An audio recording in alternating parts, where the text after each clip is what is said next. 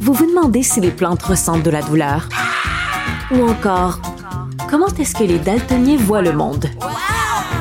Le balado en cinq minutes est pour vous.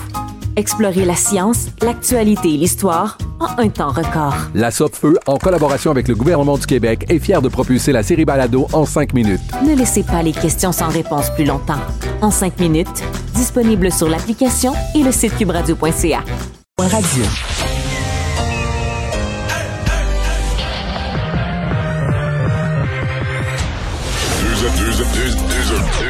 Deux animateurs cohérents, deux visions différentes. Une seule émission, pas comme les autres. Mario Dumont et Vincent Dessureau. Cube, Cube Radio.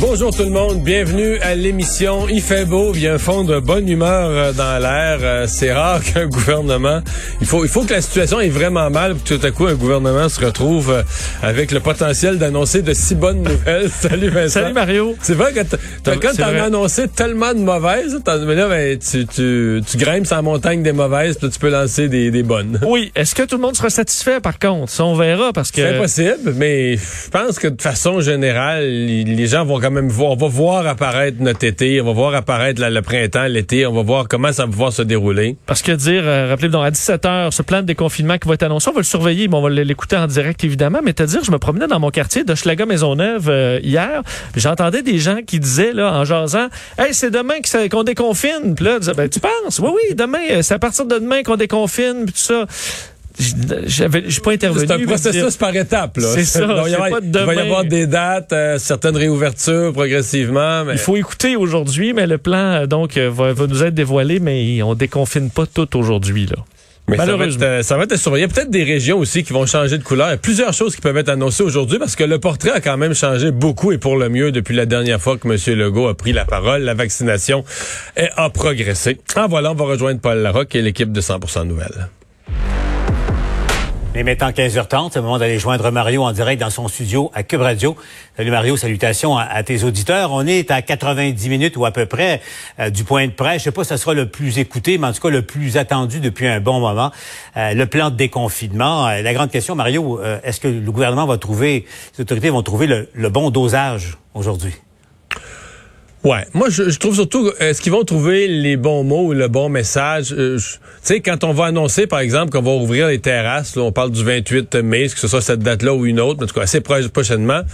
On n'a pas vraiment d'inquiétude, Paul, sur le fait qu'il va y avoir du monde ces terrasses. On n'aura pas besoin de l'expliquer plusieurs fois qu'à cette date-là, ça va être plein, puis les gens vont vouloir y aller, à que la température soit exécrable.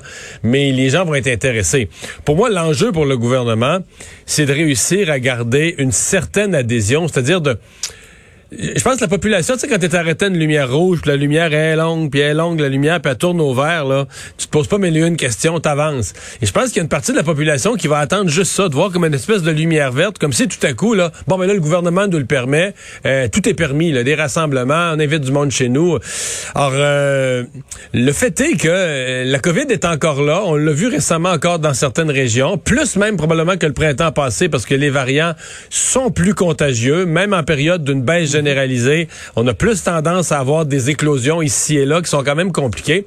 Je regardais même la France. La France, demain, c'est la phase 2 de leur déconfinement. Ils vont rouvrir eux aussi là, euh, restaurants, les terrasses, les cafés, etc. Ça ressemble un peu à ce qu'on risque d'annoncer au Québec aujourd'hui. Tu disais en France, ils disent ah, là, ça va mieux, ça va vraiment mieux. Je regardais les chiffres. Il y a encore 4000 personnes aux soins intensifs.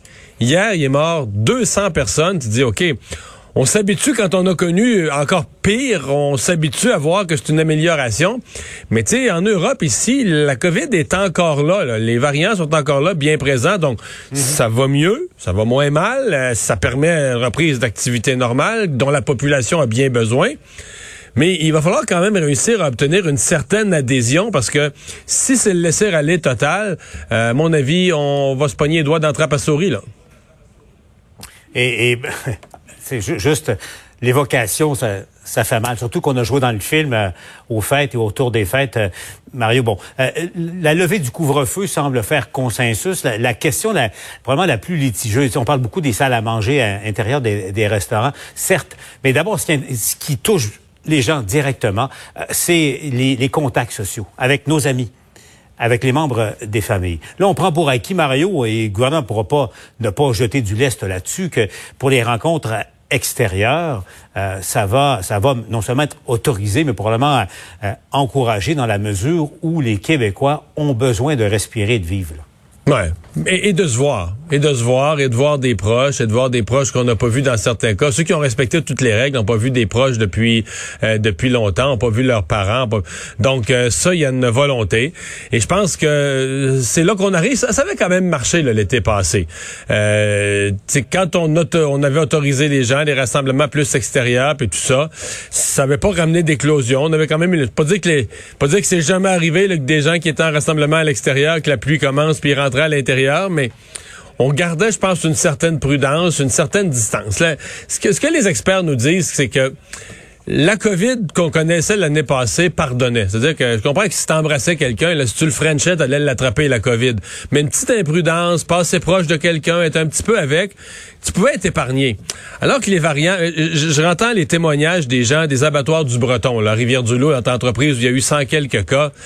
Les gens disent à un certain point, vraiment, les autorités leur ont dit, il faut serrer les mesures, faut faire attention, à la cafétéria, partout.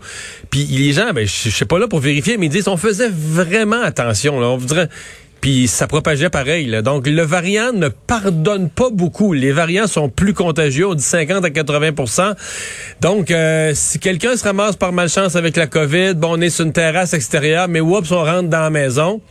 Euh, on pourrait avec dans le fond, on pourrait avec juste un petit peu d'imprudence là avoir un dégât, avoir une contagion de 4 5 cas puis des personnes malades et c'est là je pense que il va y avoir un défi peut-être encore plus grand que l'été passé.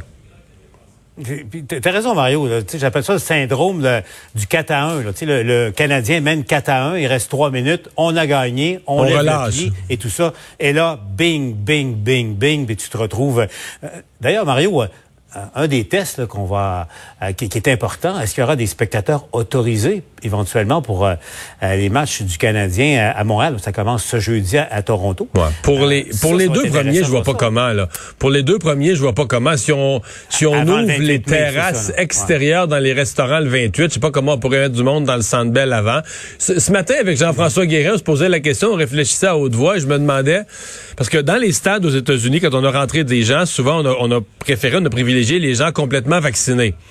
au Québec, essentiellement, il y a juste les gens des résidences personnes âgées et du personnel de la santé.